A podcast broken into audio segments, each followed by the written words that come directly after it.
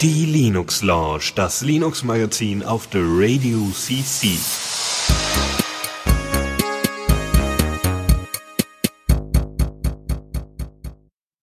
Hallo und herzlich willkommen bei der Linux Lounge, Folge 259. Ich bin Dennis und mit dabei ist auch Chris. Hallöchen. Wir haben äh, einiges vorbereitet. Michael ist diesmal nicht mit dabei. Der ist äh, terminlich verhindert. Das macht aber nichts. Wir haben dafür äh, pickepacke voll ganz, ganz viele Themen für euch zusammengesammelt und ähm, werden so in einige Sachen ein bisschen tiefer einsteigen. Wenn ihr Fragen an uns habt, ähm, dann könnt ihr diese bei uns im Chat einfach loswerden. Äh, einfach unter Matrix beziehungsweise über äh, Libera Chat äh, im IRC, falls ihr jetzt mit Matrix weniger zu tun haben wollt.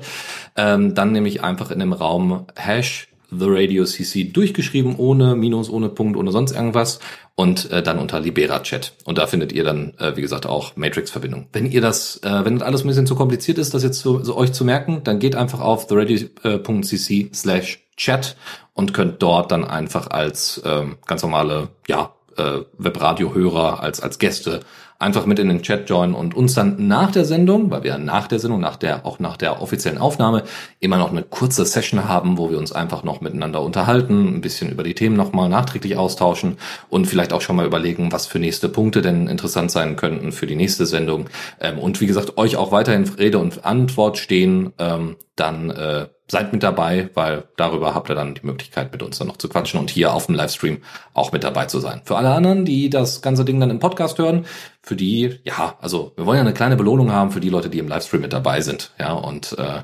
deswegen, für alle, die Podcast hören, äh, ist trotzdem genügend Information dabei, kann man sagen. Ja, Christoph, würde ich sagen, fangen wir doch Legen mit wir unserer ja, genau. ersten Rubrik an, ne? Neues aus dem Repo.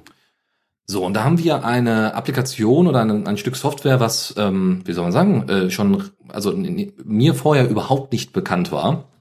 Ähm, ich weiß auch nicht, das ist mir so in den Feedreader gespült worden. Und zwar geht es um Publi News äh, in der Version 0.40. Das ist ähm, im Endeffekt ein, ein Static CMS, was aber die Möglichkeit bietet, trotzdem für Nutzer nutzbar zu sein, die normalerweise mit IT nicht viel am Hut haben. Ähm, ihr habt in Publi News die Möglichkeit, mit einer lokalen Applikation ähm, eure Beiträge zu schreiben, wirklich einen schönen Editor zu haben, wie, man es auch so ein bisschen von WordPress kennt und so weiter. Wirklich clicky bunti, alles wunderbar. Man kann das also auch anderen Leuten geben, die, ne, also ich kenne das gerade aus, äh, wie soll ich sagen, aus, äh, aus so in, in Verwaltung oder in der Uni oder so, äh, wenn da irgendwie der Prof mit komplizierter Software umgehen soll, ist das ein bisschen schwierig. Das ist manchmal ganz schön, so eine lokale Applikation, also wirklich eine Desktop-Applikation zu haben, mit der man dann irgendwie sagen kann, so hier, damit können Sie schreiben, Sie können nichts kaputt machen, Sie können nichts verkonfigurieren, probieren Sie es aus. Und genau das ist Publi News, nur halt mit dem Vorteil, dass es am Ende dann doch ein Static-Block ist und mit dem Vorteil, dass es dadurch auch, äh, dass es einen sehr starken Fokus auf Privatsphäre hat. Und das wird in der Version 0.40 jetzt umso klarer. Ähm, nämlich äh, unter anderem gibt es einen Cookie-Banner, der jetzt auch äh, entsprechend integriert ist ähm, und äh, auch bei, bei, bei Plugins und so weiter mit berücksichtigt wird. Ähm, zudem gibt es als neues Feature die Möglichkeit, jetzt auch Videos von YouTube und Vimeo einzubetten. Und dort gibt es eine spezielle ähm, Möglichkeit, also einen speziellen Modus, nämlich Privacy Enhanced, den man anwählen kann und somit, ähm, äh, also für den gesamten Blog und somit diesen auch nutzt, den YouTube ebenfalls anbietet. Also dass man zum Beispiel ohne Cookies YouTube-Videos gucken kann oder ähm, auch bei Vimeo. Ähm, und habt und ihr braucht nie wieder dann dazu schreiben, übrigens hier Vorsicht, das ist hier auf YouTube und äh, deswegen gelten da natürlich die Cookie-Richtlinien von YouTube, sondern das wird dann entsprechend einmal verdeckt und ihr könnt es dann aktivieren. Und das äh, ist natürlich für Leute, die da auf Privatsphäre besondere, also mal abgesehen davon, dass das sowieso die Vorgaben der DSGVO sind, ist das, glaube ich, eine ganz gute Sache. Was bei Static Blocks immer so ein bisschen schwierig ist, ist ja so Sachen wie Kommentare und äh, Suchfunktionen.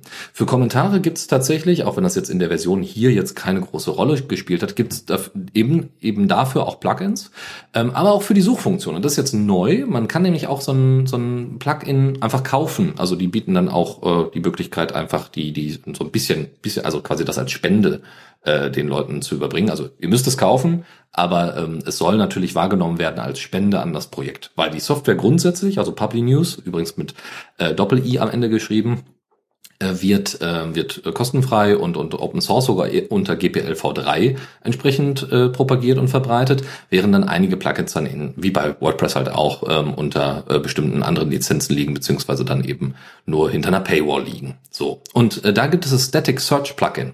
Das ist so eine Google-Alternative, also ne, wenn man jetzt Google einbindet bei sich auf die Webseite als, als Suchmaschine, äh, um die äh, eigene Webseite zu durchsuchen, dann kann man lieber das verwenden, weil es natürlich, wie gesagt, deutlich äh, Privatsphäre-affiner ist. Ja, ansonsten, wie ich ja schon sagte, es ist einmal natürlich ein, eine Server-Software, die eben den statischen Block umsetzt ähm, und äh, wo ihr dann auch ähm, über SFTP, GitHub Pages, S3, Google Cloud, Netlify, und ganz normalen HTTP und HTTPS-Servern einfach eure Dateien hinlegen könnt und dann ist die Webseite da. Ja, ihr braucht also da nicht mehr großartig irgendwas machen. Und wie gesagt, primär die Desktop-Applikation, die auch die Möglichkeit hat, dass, also die natürlich die Möglichkeit haben muss, das entsprechend zu synchronisieren ähm, ne, also vor allem, wenn ihr mit mehreren äh, AutorInnen äh, da dran sitzt. Ähm, und es gibt natürlich durch diese Desktop-Applikation Eigenschaft, habt ihr die Möglichkeit, die Webseite auch einfach offline zu editieren. Also wenn das äh, ICE-WLAN mal wieder nicht so hübsch ist oder ihr vielleicht auch sagt, immer, ich möchte auch gerade gar keine, also für diesen Blogbeitrag möchte ich explizit gerade keine Internetverbindung haben, weil, was weiß ich, ich schreibe eine Kurzgeschichte oder sonstiges und möchte da so ein bisschen äh, im positiven Sinne abschotten, möchte aber nicht erst alles in einer Applikation vorschreiben und dann auf meinen Blog packen, dann ist vielleicht äh, die, die Public Desktop App äh, wirklich etwas für euch. So, und da gab es in der Vergangenheit jetzt in dieser Version auch nochmal deutliche Verbesserungen. Wir sind ja darüber gestoßen, weil jetzt seit neuestem in unserem Feedreader auch S3N-Net mit äh, von äh, dir kuratiert wird für unsere ähm, äh, News-Archiv-Section im Matrix, die wir da benutzen. Und ähm, ich äh, fand das eigentlich auch ganz, ganz äh, nett gemacht. Also dadurch, dass sie äh, diese Fähigkeiten von Publi nutzen als statischen Block, äh, bieten sie halt auch ähm, quasi Zugang für jedermann und jeder Frau äh, die möglich äh, die äh, ja Artikel dafür zu schreiben, sei es jetzt ein einmaliger oder eben halt irgendwas regelmäßiges. Ähm, in diesem Sinne ein Shoutout für Leute, die äh, sowohl im englischsprachigen als auch im deutschsprachigen Bereich, das lässt sich nämlich äh, tatsächlich bei manchen Beiträgen, wenn man das möchte, entsprechend übersetzen und dann mit einem kleinen Schalter dann umstellen, finde ich sehr nett gemacht. Ähm, da irgendwas veröffentlichen möchte, das für die Allgemeinheit lesbar sein soll, eine App vorstellen möchte, die Open Source ist oder sonst irgendwas, der sei mal s3nnet.de ähm, an, äh, ja, ans Herz gelegt, sich da mal umzuschauen. Vielleicht ist das ja genau der richtige kollaborative Blog für euch. Gut, dann äh, bringe ich mal mein nächstes Thema auf und zwar bringt Nextcloud Maps neue Kollaborationsoptionen. Was ist nochmal Nextcloud Maps? Nextcloud Maps ist eine Applikation für eure Nextcloud, die ihr zusätzlich installieren könnt und auf Basis von OpenStreetMap die Möglichkeit bietet, Gerätepositionen, Fotos, Routen, Favoriten von euch oder auch eure Kontakte auf der Weltkarte anzuzeigen und aufzurufen. Und im Rahmen des NextGov Hackathons hat äh, Arne Hamann die Möglichkeiten der Nextcloud Maps App erweitert. So könnt ihr nun nämlich zusätzlich diese Informationen, die ich gerade genannt habe, mit anderen teilen. Ganz äh, ja spezifisch. Also ihr könnt dann auswählen, ganz äh, kleinschrittig, was ihr teilen möchtet. Und könnt nun zum Beispiel das nutzen, um äh, mit einem Foto, das ihr gerade gemacht habt, das äh, mit äh, ja mit mit ähm, äh, GPS-Daten äh, getaggt ist, auf der Nextcloud Maps App zu teilen und somit sich zum Beispiel für ein bestimmtes Café zu verabreden und direkt ein Foto mit beizulegen oder sowas. Ähm, was auch als mögliches Szenario genannt wird, ist zum Beispiel gemeinsame Urlaubsplanung, indem man da eben halt GPS-Points als Favoriten setzt und diese Favoriten miteinander teilt und so die verschiedenen Stationen planen kann.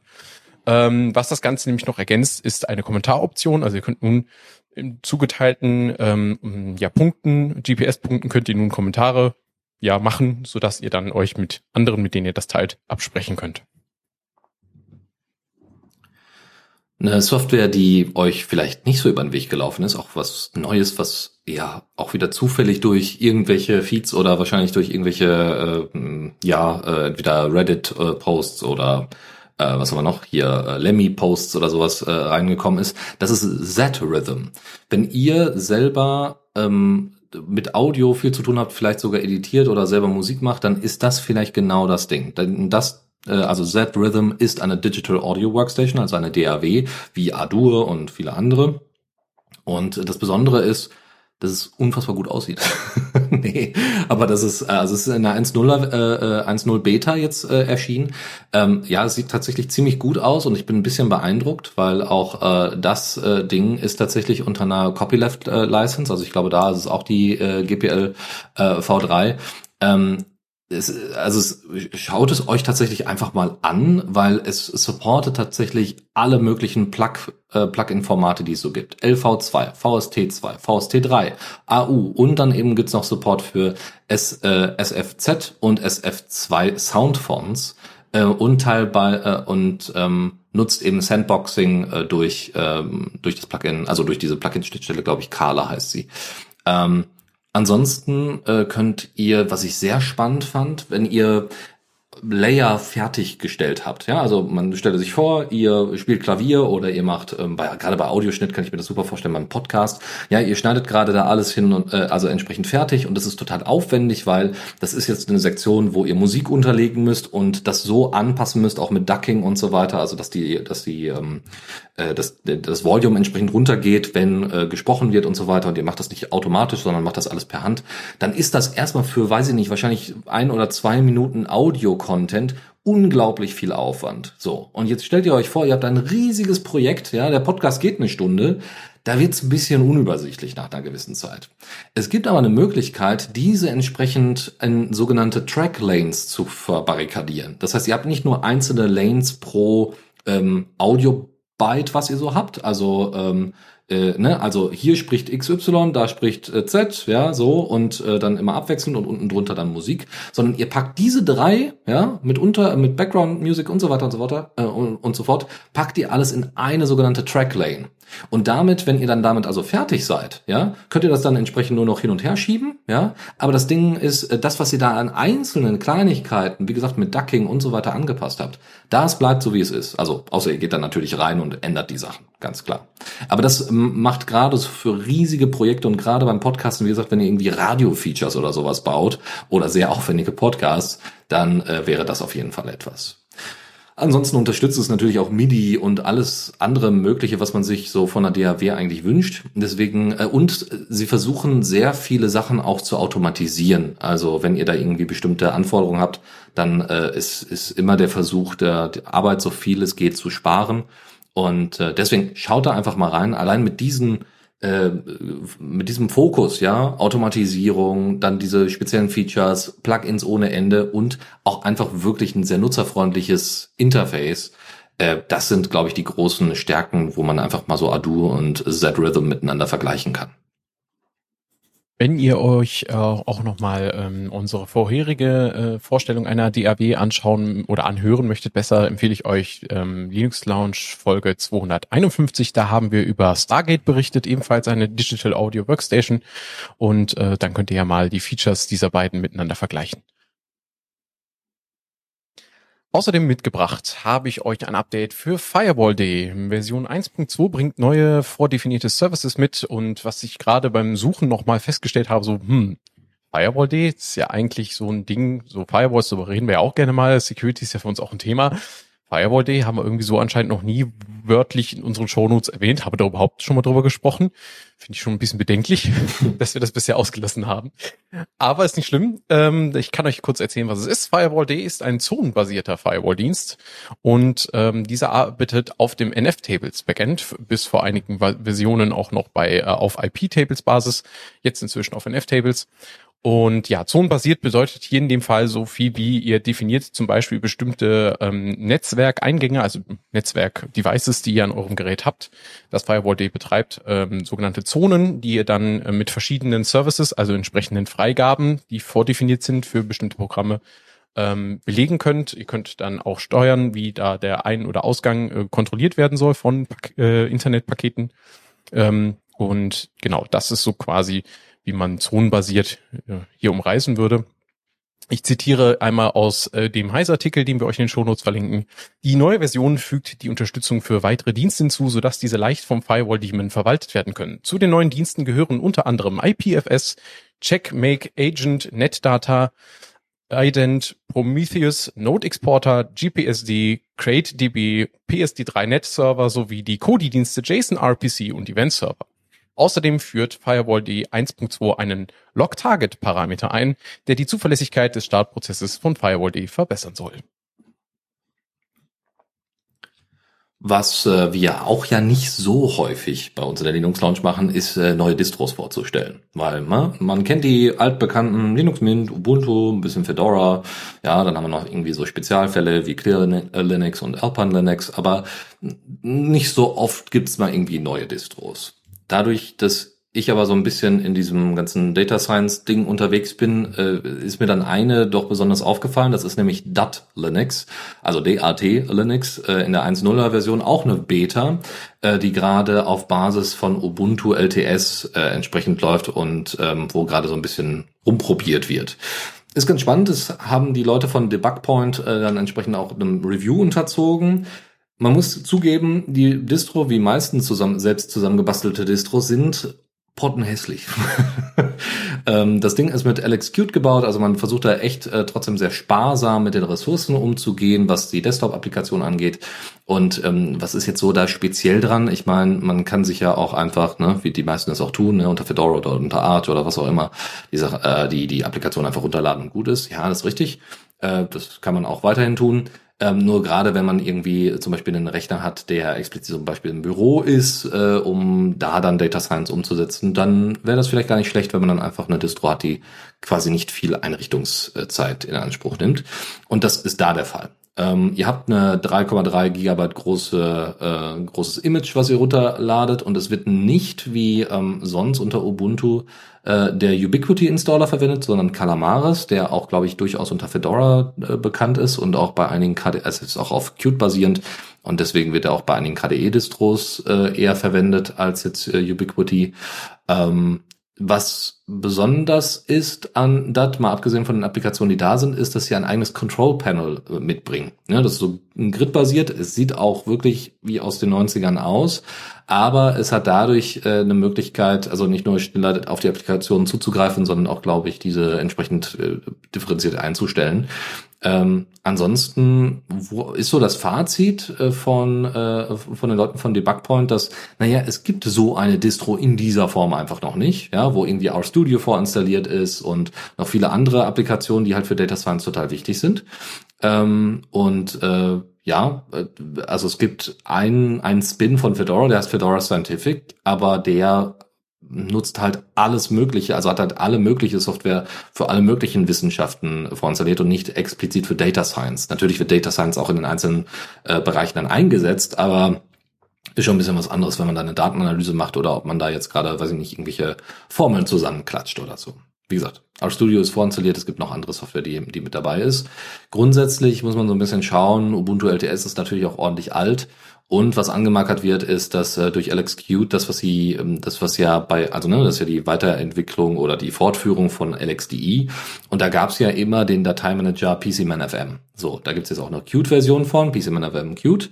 Da ist nur das Problem, dass äh, die wohl wirklich nicht so, also die, das ist wirklich nicht so ordentlich nutzbar. Ja, das, äh, da sollte man was Besseres auswählen, sagen hier die Leute von Debug-Point und naja, also äh, das, was ich bisher mit, mit PCManFM gemacht habe, da kann ich mich an die Kritik tatsächlich nur anschließen. Bei LTS-Versionen mache ich mir, wie gesagt, auch ein bisschen Sorgen. Natürlich hat es, gibt auch, gibt's auch bei RStudio viele äh, LTS-Sachen, äh, die man ausprobieren möchte. Also äh, LTS, was man erstmal verwenden möchte.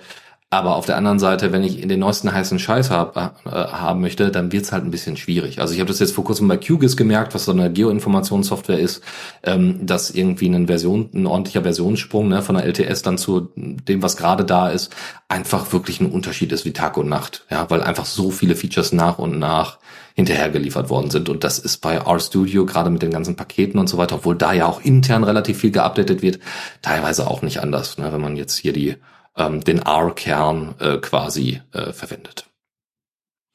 Für alle Unwissenden, so wie mich, die sich gefragt haben, DAT, was ist das denn für ein Akronym? Was soll dieser Name für DAT Linux bedeuten? Es ist einfach nur die Kurzform für Data. Ja.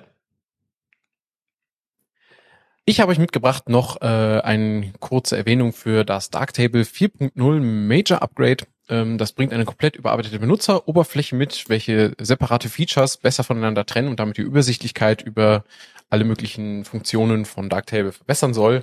Außerdem gibt es Performance-Verbesserungen und die OpenCL-Unterstützung, die wurde überarbeitet. Ähm, außerdem gibt es neue Features wie Filmic V6 und Laplacian Highlight Reconstruction und ich habe keine Ahnung, was es bedeutet, aber es ist bestimmt toll.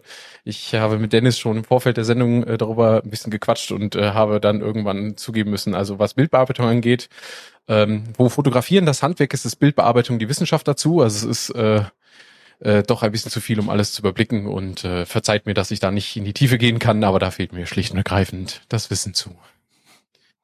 Aber es ist schon mal gut. Äh, Darktable ist ja unglaublich äh, bekannt auch und Leute nutzen das ja schon über jetzt mehrere Jahre hinweg. Äh, also habe sehr viel Gutes gehört und deswegen ist es schön, dass es jetzt nochmal eine neue neues Major Release gibt. Neue Versionen gibt's äh, bei äh, der Applikation Street Complete am laufenden Band, muss man tatsächlich sagen. Also ich bin jedes Mal überrascht, wenn äh, F-Droid mir schon wieder anzeigt. Übrigens, gibt wieder ein Update bei Street Complete. Was ist Street Complete? Es ist quasi die App, die man haben möchte, wenn man Open äh, Street Map füttern will mit Daten, aber selber sich überhaupt nicht damit beschäftigen möchte, wie diese Daten jetzt ausgestaltet werden müssen und wie das Ganze jetzt gemappt werden muss, äh, sondern einfach nur Leuten helfen will und äh, oder dem Projekt helfen möchte und äh, deswegen die Straßendaten äh, komplettieren möchte, deswegen Street Complete. In der Version äh, 45 inzwischen, also die haben halt Versionsnummern, die auch äh, mit äh, den Versionsschritten bei Chromium und bei, bei Firefox inzwischen mithalten können, ähm, gibt es aber ein besonderes Feature, nämlich Overlays. Was ist das jetzt genau? Es ist eine grafische Darstellung von Daten. Und zwar könnt ihr einfach sagen, ich hätte jetzt folgende Aufgabe, zum Beispiel, ich möchte jetzt äh, wirklich nur die Beleuchtung aller ähm, äh, aller Straßen mir anzeigen lassen. Und dann könnt ihr dort angeben, ob dort Straßenbeleuchtung ist. Und dann wird es zum Beispiel, wird die gesamte Straße rot markiert. Und ihr seht auch, wo in den umliegenden Straßen entsprechend Sachen rot markiert sind. Ähm, das ist natürlich super, weil dann wisst ihr nämlich ganz genau, wo ihr hinrennen müsst. Ja? Also klar kommen immer ja Aufgaben, ne? ploppen so Aufgaben auf und dann sagt er einfach, ja, hier ist Licht oder hier ist kein Licht und wie auch immer. Aber so ist es viel, viel übersichtlicher, auch was zum Beispiel Bürgersteige angeht oder was äh, Radwege angeht. Dann lauft ihr da einfach entlang oder sagt, hey, Moment mal, das kann hier nicht stimmen. Ja, die, hier gibt es auf jeden Fall einen Radweg, das weiß ich. Dann habt ihr die Möglichkeit, diese dann entsprechend zu editieren und anzupassen. Und das ist natürlich schon schon schön, ja. Also ähm, dass eben halt nicht nur innerhalb der Fläche der Straße Sachen angezeigt werden. Das war nämlich bei den bei, selbst bei Radwegen, weil die sich halt an dem an der Straßenlinie, ja, äh, also immer an der Straße orientieren. Das heißt, du hast nicht irgendwie einen Radweg separat äh, ähm, gemalt quasi. Also das sowieso in Street Complete sowieso nicht, aber das auch in OSM macht man das normalerweise nicht, ähm, sondern du klebst quasi diesen Radweg, die Information, dass dein Radweg ist, direkt an die Straße, wo dieser Radweg ist. Und ähm, das äh, kann jetzt entsprechend Street Complete mit diesen Overlays darstellen. Und das sieht, würde ich, also finde ich persönlich ziemlich gut aus. Da gibt es übrigens noch eine weitere Information, was so grundsätzlich Street Complete angeht. Äh, nämlich seit 2020, also seitdem wir Corona haben, haben die Leute ja wenig Möglichkeiten gehabt, ähm, was anderes zu machen, außer zu Hause zu sitzen, spazieren zu gehen, Rad zu fahren oder sonstiges. Spazieren gehen alleine ist manchmal ein bisschen langweilig, also nimmt man Street Complete mit. Und das hat dazu geführt, dass sich die Nutzerzahl und auch die Informationen, die eingetragen worden sind, sich seit 2020 bei Street Complete verdreifacht haben, was einfach fantastisch ist und was einfach zeigt, wie toll diese Applikation ist. Und deswegen freue ich mich dann umso mehr, wenn dann so, so krasse neue Features mit dazukommen. Ich verstehe auch nicht, wie der Kollege, der, der das primär entwickelt, das alles eigentlich äh, gepackt bekommt. Aber es ist wirklich beeindruckend und ich nutze diese Applikation immer wieder gerne und kann, kann sie wirklich nur jedem empfehlen. Ich äh, bin ja auch der Meinung, dass Street Complete quasi die sozial wertvollere Variante von Pokémon Go und dergleichen ist. Äh, sehr viele Leute benutzen das, um ihre, ihre Wanderungen und oder Jog ihr Jogging damit zu rechtfertigen. Aber auch vor allen Dingen im Fediverse ist mir das in letzter Zeit immer häufiger untergekommen, dass äh, passionierte JoggerInnen dann auch sagen, ach ja, ich bin da und dahin gejoggt und bin dann gemütlich auf dem Rückweg, bin ich wieder zurückgelaufen, habe geguckt, was Street Complete hier so alles so anbietet, was man da verbessern kann. Es gibt ja auch entsprechende Apps für Android, äh, zum Beispiel, mit denen man Street Complete verwenden kann. Und äh, ja, das finde ich ist definitiv die, äh, sag mal, der Allgemeinheit äh, wertvollere Variante des äh, Pokémon Go Spielens.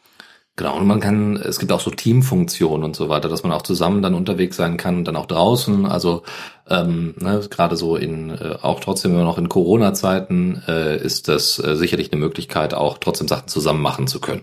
Ja, ja weißt du, wie weit die da so in Sachen Gamification sind? Gibt es da irgendwie Gamification-Aspekte bei OpenStreet Complete? Äh, relativ viele, muss man tatsächlich sagen. Also es ist jetzt nicht, ähm, wie soll ich sagen, äh, ist natürlich nicht vergleichbar komplett mit, ähm, äh, mit äh, Pokémon Go, aber ich schau mal ganz kurz. Es gibt natürlich äh, zum Beispiel äh, Awards, die du bekommen kannst für so und so viele ähm, Sachen, die du ähm, gemappt Beiträge hast. quasi. Ja? Mhm. Genau. Genau.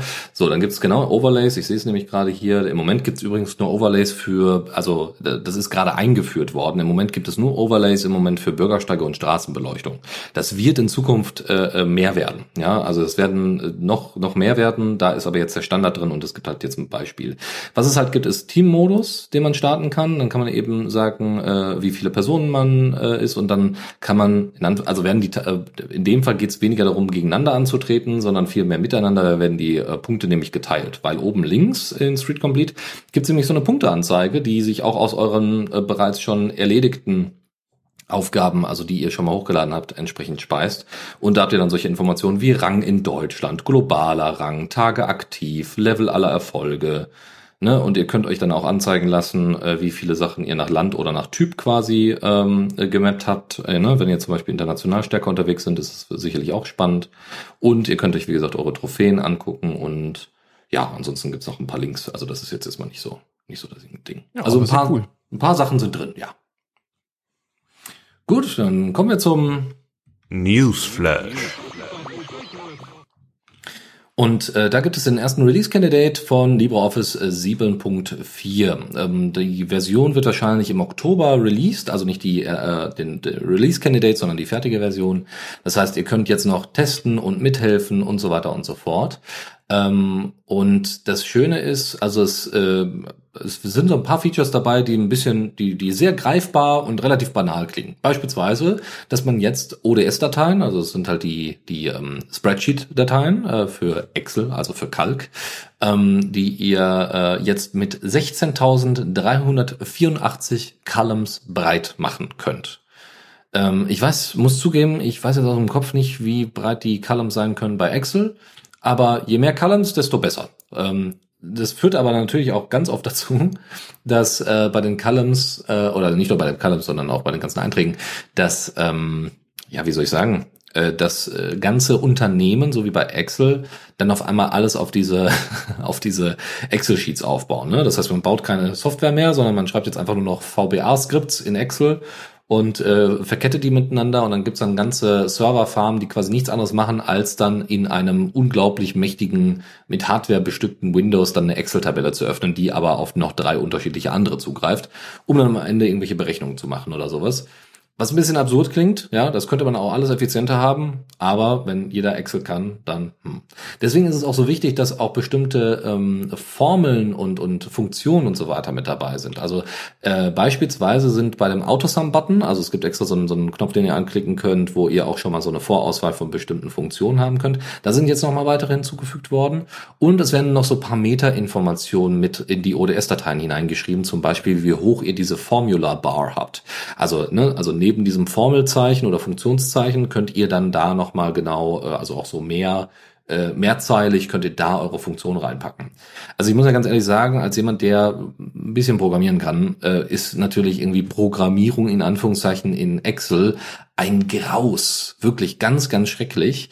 Ähm, in Excel selber, also wir sprechen zwar immer noch von LibreOffice, aber in Excel selber, weil ich halt den Vergleich jetzt habe, in Excel selber gibt es nochmal eine mega irgendwie krasse Pro-Version, die tatsächlich so ein paar Funktionen, die man normalerweise irgendwie miteinander unglaublich krass verschachteln müsste, nochmal vereinfacht, aber da muss man halt ordentlich Kohle hinlegen und das kann nicht jeder. Und wenn solche Funktionen irgendwann mal in LibreOffice landen, würde ich mich drüber freuen. Ansonsten, das war jetzt erstmal nur Kalk, aber es gibt natürlich auch Informationen und Verbesserungen in Writer und Impress.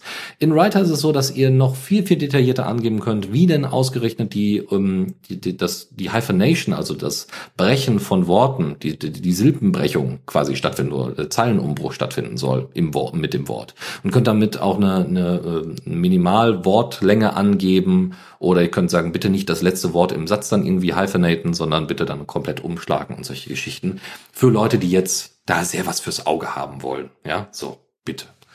Impress hat äh, einen neuen Theme-Tab, äh, wo ihr ähm, den Themes so bestimmte Akzentfarben äh, übergeben könnt. Ja, das heißt, ihr könnt dann zum Beispiel, äh, zum Beispiel einen Theme nehmen, was diese Akzentfarben entsprechend supportet und ähm, aber von der Struktur oder von bestimmten Grafiken, die sind dann so halbtransparent oder transparent angesetzt oder eben farblich unabhängig, dass ihr dann nur noch so ein paar Akzentfarben reinwerfen äh, müsst. Ich kann mir das so ein bisschen vorstellen, wie äh, wenn Ubuntu beispielsweise, die haben ja auch Akzentfarben, glaube ich, inzwischen im Norm-Interface, ähm, wenn ihr sowas haben wollt, ja, dann, äh, ne, dass ihr dann sagt, okay, also ich will Ubuntu eher in so einem roten Stil haben, dass ihr dann auch die Möglichkeit habt, das jetzt entsprechend in Impress, also in PowerPoint in Anführungszeichen, äh, entsprechend umzusetzen. Ne? Und ähm, auch vielleicht, um, um irgendwie Teams zum Beispiel voneinander zu differenzieren. Ne? Alle haben irgendwie dasselbe Corporate Design, da soll auch nichts dran geändert werden, aber um zu sagen, hey, wir sind Team Red, Team Blue, würde sich das tatsächlich am besten anbieten. So, was haben wir noch? Äh, grundsätzlich gibt's in allen ähm, Bereichen einen Support für Export und Import von WebP-Images. Äh, also WebP. Ähm, und was haben wir noch? Ja, ansonsten gab es nochmal einen ordentlichen ähm, Boost, nämlich 60% äh, Performance-Verbesserung für das Textlayout, für, für die Performance dafür. Dann äh, auch für die Neuberechnung in Kalkformularen gab es nochmal eine Verbesserung. Ähm, es gibt noch das, ähm, äh, die, die Funktion in Calc äh, namens VLOOKUP, heißt in Deutschland auch noch mal ein bisschen anders, COUNTIF und SUMIF, ja, also Summe oder zählen wenn, glaube ich, dann äh, äh, dann zusammenfassen wenn und äh, suche oder finde oder sowas heißt es, glaube ich, auf, auf in Excel dann. Ähm, und da habt ihr dann äh, ähm, da ist es jetzt nochmal deutlich besser äh, von der Geschwindigkeit her und auch der CSV-Dateienimport ist nochmal deutlich schneller. Und wenn man mal was sagen muss, ne, CSV-Dateien sind ja durchaus verbreitet, das ist ja jetzt ne, so. Aber man muss sagen, wenn Excel, Microsoft Excel, etwas nicht kann, dann ist es CSV. Und allein deswegen installieren sich schon einige Leute LibreOffice. Wegen so einer Banalität, weil es nicht anders, weil es sonst nicht anders gut zu bedienen ist. Deswegen ist schön, dass der Import dann umso schneller funktioniert. Wenn ich mich recht entsinne, war das äh, bei äh, Excel ja auch nochmal die Spezialität, dass äh, Excel sehr opinionated mit manchen äh, Daten umgeht und äh, dann teilweise sogar äh, bei manchen CSV-Dateien, wo eben halt wissenschaftliche äh, Zahlenerhebung ist in irgendeiner Form, wo viele Nachkommastellen sind oder so, dass es da zu Verfälschungen tatsächlich der Zahlen kam, Nachkommastellen gestrichen wurden, automatisiert oder sonst irgendetwas in den Formatierungseinstellungen von äh, Excel irgendwie so komisch gemacht ist, dass das einfach schlicht und ergreifend die Usability von einem CSV-Import vollkommen zerstört hat. Und äh, ja, dementsprechend auch da LibreOffice tatsächlich ein bisschen stärker unterwegs ist. Ich habe für euch mitgebracht eine Neuigkeit von, De äh, von Element. Und zwar bringt Element nun Chatterbox als Business-to-Customer-Chat-Lösung. Und das ist neu ein bei element.io zubuchbarer Dienst, der es euch ermöglicht, einen ähm, ja, Ende-zu-Ende, äh, Ende-zu-Ende verschlüsselten Matrix-Chat für die Kundenkommunikation zu nutzen. Ähm, ihr könnt dabei diese Funktionalität entweder in eure eigenen Apps einbinden, indem ihr da die Matrix-API verwendet, oder eben, also die Element.io API in diesem Fall, oder ähm, auch das Ganze als Webclient auf eure Webseite packen könnt und so eben halt direkte Kundenkommunikation über das Matrix-Protokoll mithilfe von Ende-zu-Ende-Verschlüsselung ermöglicht. Außerdem gibt es eine Neuigkeit, die uns auch letztens aufgefallen ist, weil wir uns damit ein bisschen beschäftigt haben. Äh, und zwar gibt es nun ein Pine64 EU Retail Store. Der wurde vom Community Manager von Pine64 News eröffnet. Und dort sind alle Produkte, die Pine64 eigentlich aus den USA kommend, glaube ich, anbietet, ähm, als EU-Shipping erhältlich. Und da werden dementsprechend Importaufwand und Lagerung äh, entsprechend eingepreist. Es ist also teurer. Nichtsdestotrotz sind zum Beispiel Steuern und Versand in den Preisen immer inklusive, äh, die dort auf der Webseite angegeben sind. Und es gibt zudem zwei Jahre Garantie äh, und Reparaturservice durch den Retailer. Also da müsst ihr euch dann nicht mit Pine64 selbst herumschlagen, sondern das bietet der Pine64 EU-Shop selbst an. Und ja, wenn ihr euch das in Ruhe angucken wollt, äh, wir haben euch den Artikel von S3NNet verlinkt und darin findet ihr auch den Link zu Pine64 EU. Damit spart ihr übrigens äh, dann das Hin und Her, wenn dann äh, Sachen im Zoll liegen bleiben und so weiter und so fort. Man muss so ein bisschen schauen. Klar sind dann einige Sachen nicht mehr so günstig, wie man das äh, vorher dann erwartet hat. Ach ja, guck mal, ich hole mir mal kurz die Pine Time äh, für irgendwie 30 Dollar oder so. Das ist halt dann nicht mehr. Aber dass solche Schutzmechanismen und eben auch, dass man Reparaturservice und Garantie und so weiter hat, auch wenn es so günstig ist, das sind halt Errungenschaften, die halt entsprechend leider Geld kosten. So, dann, wir haben uns ja irgendwie immer so ein bisschen gefragt, wie kann denn Digitalisierung in der Verwaltung stattfinden? Findet die in Deutschland überhaupt statt? Äh, ist das überhaupt sinnvoll irgendwie zu lösen, das ganze Problem mit Föderalismus und was die Kommunen machen und welche Kommune und wer da überhaupt Bock hat und welcher, welches Land und ne, so. Wir haben ja über äh, Dataport beispielsweise schon mal auf, öfters berichtet.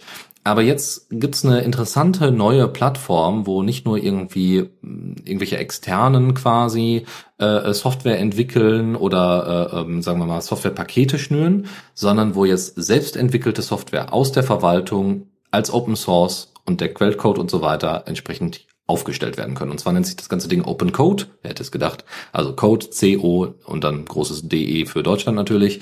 Ähm, und da ist es so, dass die öffentliche Verwaltung dort Open Source Software zur Verfügung stellen kann. Für andere öffentliche Verwaltungen. Ja, und das, äh, und äh, dementsprechend auch gemeinschaftlich daran arbeiten kann. Ja, auch für die Industrie, aber auch für Gesellschaft. Also es geht natürlich auch darum, dass äh, nicht nur Verwaltung arbeitet, aber äh, also daran arbeitet, aber ähm, ja, wir schauen einfach mal. Das ist jetzt veröffentlicht worden und initiiert wird das Ganze jetzt, äh, also wurde das Ganze vom Bundesministerium des Innern für, äh, und für die, also das Innenministerium für die Länder Baden-Württemberg, äh, von den Ländern Baden-Württemberg und dem Land Nordrhein-Westfalen. Also das sieht auch tatsächlich ganz hübsch aus, ist basierend auf einem GitLab, äh, was nochmal ein bisschen angepasst ist und so. Also einfach mal da einen Blick drauf werfen. Wahrscheinlich jetzt im Moment ist noch nicht so viel, weil sie gerade erst noch am Rumprobieren sind. Ähm, aber das gibt es jetzt und wir warten mal ab, wie es so in Zukunft aussehen wird. Spannende Geschichte auf jeden Fall. Ähm, wenn ihr uns schon eine Weile zuhört, dann und mich vielleicht auch schon ein wenig kennt, dann wisst ihr, dass äh, der Aspekt der Programmierung im Sinne von von Menschen für Menschen Software entwickeln, vor allen Dingen in der Open Source Community, für mich und auch für äh, meine Moderatorenkollegen hier sehr wichtiges, äh, sehr wichtiger Aspekt sind. Und ich bin im Netz äh, tatsächlich äh, über coding.social gestolpert. Und äh, dieses Movement, wie sie sich selber nennen, möchten halt Flossentwicklung neu denken und verschreiben sich da eben halt einer Neuausrichtung und folgen dabei den zwei selbstgenannten Prinzipien Code und Gem. Code steht hierbei für Community First, Open is Everything, Democratic Governance und Educate und Learn. Und äh, GEM steht für Grow Affinity, Evolve the Commons und Monitor Externalities. Und äh, ja, wenn ihr euch mal die Seite anguckt, die wir euch in den Shownotes verlinken, dann werdet ihr feststellen, also es sind grundsätzlich die Vereinigung von eben inklusiv gedachten und menschenfokussierten Entwicklungsprinzipien, wie sie zum Beispiel auch von ähm, Aral Balkan und Laura Kalbach, äh, die im EU-Sprachraum sehr viel aktiv sind, ähm, propagiert wird. Hierbei ein Shoutout mal an die beiden. Wer die nicht kennt, schaut es euch ruhig mal an, was die so alles gemacht haben in der letzten Zeit. Die haben sehr interessante Prinzipien. Ähm, ja, und ich fand das ganz interessant, äh, weil sie eben versuchen, ähm, keine äh, jetzt spezifischen Handlungsanweisungen zu geben, sondern eher so Richtungsweisungen, was man so alles bedenken kann, wenn man eben Software für Menschen entwickelt, was wir ja eigentlich alle tun wollen. Wir machen das ja, meistens sind Open Source Projekte nicht dafür ausgelegt, für einen oder eine gemacht zu werden, sondern für alle. Und äh, dem Gedanken folgend gibt es jetzt dieses Social Coding Movement. Außerdem mitgebracht in genau in diesem Sinne habe ich euch evcc.io mit äh, dem Untertitel Sonne tanken. Ich zitiere hier von der Webseite, EVCC ist angetreten, die Nachhaltigkeit beim Laden unserer Elektrofahrzeuge zu optimieren. Dazu ermöglicht EVCC das Laden mit möglichst viel selbst erzeugtem Solarstrom. In den meisten Fällen ist das sogar ohne weitere Änderungen an der bestehenden Hauselektroinstallation möglich. Ich habe diese Plattform äh, entdeckt im Rahmen meiner Suche nach einer schönen Oberfläche, die darstellt, wie genau der Ladevorgang äh, des äh, Hybridfahrzeugs meiner Eltern sich darstellen lässt, weil ich ja selber kein Auto besitze und ähm, habe dabei EVCC gefunden, denn das funktioniert tatsächlich auch komplett ohne PV-Anlage, die momentan nicht zu bekommen ist, wenn man danach, äh, wenn man danach schaut. Ähm, und diese in Go geschriebene BEV PV Plattform äh, EVCC steht übrigens für Electronic Vehicle Charge Controller, hat sich zum Ziel gesetzt, eben mit Open Source die private Ladeinfrastruktur übersichtlich und leicht steuerbar zu gestalten. Und diese steht unter MIT-Lizenz. Ähm, das meiner Ansicht nach sehr übersichtliche Interface ermöglicht das Integrieren von verschiedensten Ladesäulentypen und Fahrzeugherstellern ähm, und den dazugehörigen Smartmetern in euren Häusern für Stromnetz oder PV-Anlage. Und ähm, einige Geräte benötigen einen sogenannten Sponsor-Code, welcher über das GitHub Sponsoring zu bekommen ist. Und den bekommt ihr schon ab zwei Euro monatlich. Äh, dann könnt ihr euch den von deren Webseite runterladen. Müsst ihr einmal euer GitHub-Profil für verbinden, damit die sehen können, ob ihr tatsächlich Sponsor seid. Und dann kriegt ihr einen hübschen Code. Äh, das musste ich zum Beispiel tun, weil meine Eltern tatsächlich, ich glaube, eine Webasto-Ladestation äh, ähm, einsetzen. Und Webasto ist tatsächlich eine von denen, wo es ein bisschen mehr Arbeit kostet, das Ganze zu integrieren und dementsprechend das Ganze nur mit einem Sponsor-Code zu bekommen war. Ähm, die Plattform selber bietet auch noch zudem eine Vielfalt an Informationsschnittstellen wie Modbus, MQTT und viele weitere und dem folgend ist auch eine Integration in Home Assistant ohne weiteres möglich.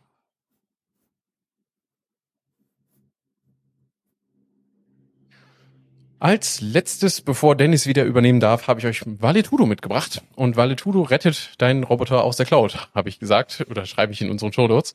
Ähm, das ist eine Open Source Software für Saugroboter von Xiaomi oder Roborock zum Beispiel und auch einigen weiteren Herstellern. Und das nutzt dabei als Grundlage das Dust Builder Custom ROM für Saugroboter, das Dennis Giese entwickelt und benötigt für den sicheren, äh, also wenn ihr das selber mal ausprobieren wollt und euren Roboter, euren Saugroboter aus der Cloud, äh, der China Cloud in den meisten Fällen retten wollt, dann benötigt ihr auf jeden Fall einen sicheren Umgang mit dem Terminal und auch keine Scheu davor, ein kleines bisschen Hardware-Hacking zu machen, denn ihr müsst tatsächlich über einen Microchip ähm, speziellen eure ähm, den, den Debug-Port des Roboters mit eurem Rechner verbinden, um dann dort das Flashen äh, zu ja durchzuführen. Und wenn ihr euch damit nicht ganz sicher seid, dann empfehle ich euch auf jeden Fall, wendet euch im Zweifel an den Erfahrungsaustauschkreis des CC eures Vertrauens, der in der Nähe ist, oder an ja fähigere Freundinnen und schaut mal, ob ihr nicht auch euren Roboter aus der Cloud retten könnt. Ich habe das schon äh, getan, kurz nachdem ich einen Xiaomi-Roboter tatsächlich gekauft hatte und bin damit sehr zufrieden. Es funktioniert ganz wunderbar und danach redete dieser Roboter nur noch mit äh, meinem Rechner in einem lokalen Netzwerk mit einem selbst zur Verfügung gestellten äh, Webserver. Ja, sehr schön. Also so sollte es ja sein im Idealfall. Ne? Also äh, erst äh, quasi laden mit der OpenC, äh, Open, äh, mit der EVCC äh, Steckdose ähm, und das über Home Assistant dann organisieren und äh, dann den eigenen Staubsaugerroboter quasi äh, den den befreiten dann durch die Wohnung jagen. Ja, das ähm, geht auch übrigens mit Home Assistant, äh, weil ah, ja. anders. Sehr schön, sehr cool. Was was kriegt man dann für Daten raus bei Home Assistant beim bei Valetudo? Ähm, also man kann da, soweit ich weiß, auf jeden Fall die Tätigkeiten des Roboters nachvollziehen im, im Logging. Und ich meine zumindest, also der Webserver von Valetudo gibt einem auch die Möglichkeit, zum Beispiel die vom Roboter generierte äh, Karte des, der, der Umgebung eben darzustellen. Und ich meine, das kann man auch irgendwie in Home Assistant integrieren. Ich meine, das geht auch. Ah ja, spannend. Ja, das ist natürlich super, weil dann kann man nämlich sehen, okay, wo, also ich meine, man sieht's ja dann irgendwann, wenn der Staub dann sich da türmt oder die, die Staubmäuse dann da rumfliegen wie im genau. Western. Aber äh, ist ja, ist ja gut, dass man dann äh, das trotzdem nochmal nachvollziehen kann, ne? wo er dann vielleicht ein bisschen Probleme hat oder so. Genau, wo er lang gefahren ist und wo er vielleicht hängen blieb oder so. Ja.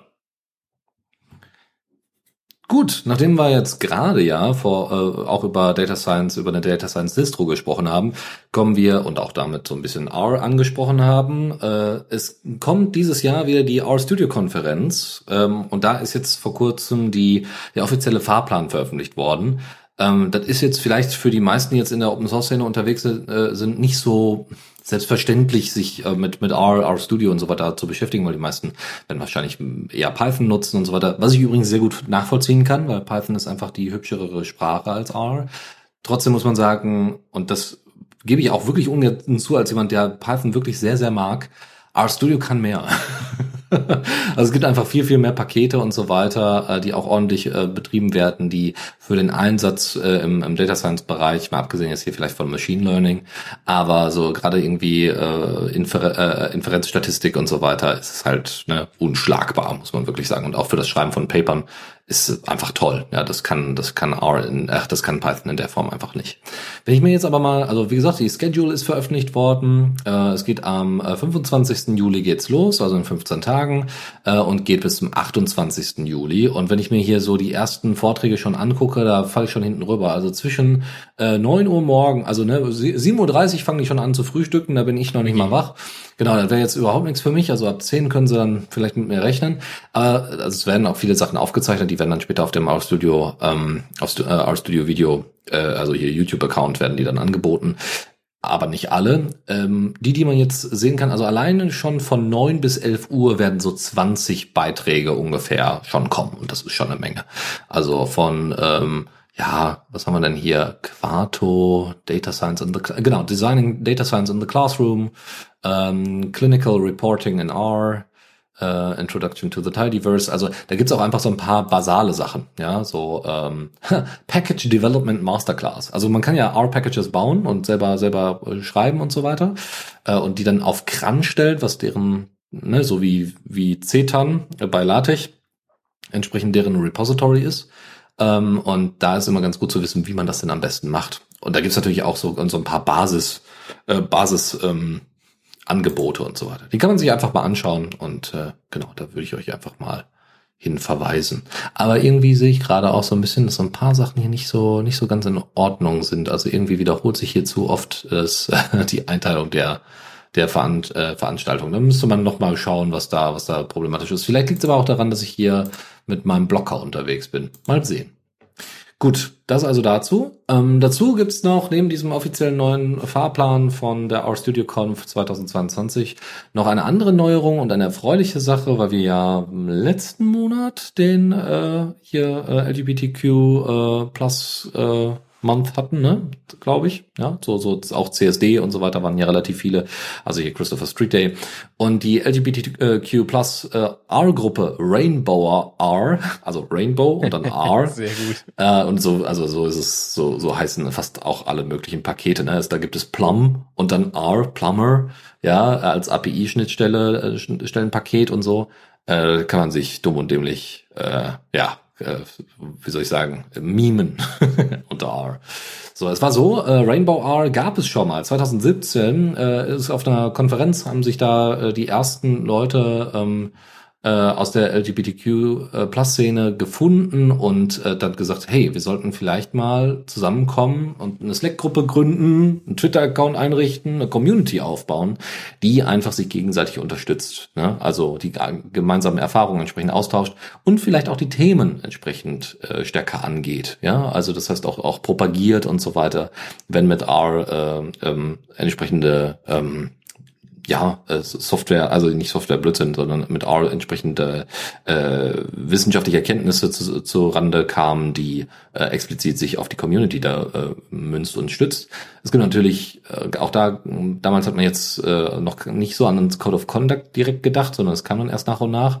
Und man muss sagen, dass aber seit 2017 das so ein bisschen stetig nachgelassen hat. Und jetzt gibt es aber jetzt wieder motivierte Leute, die Bock haben, weiterzumachen. Und somit soll eben, äh, ja, soll, also gab es jetzt den ersten Zoom-Call, da sind erstmal so ein paar Leute aufgetaucht, so 30 Leute waren interessiert, ein paar sind dann dazugekommen und so. Also da kann man, da gibt's auf jeden Fall viel Excitement und das soll auf jeden Fall in Zukunft wieder stärker betrieben werden.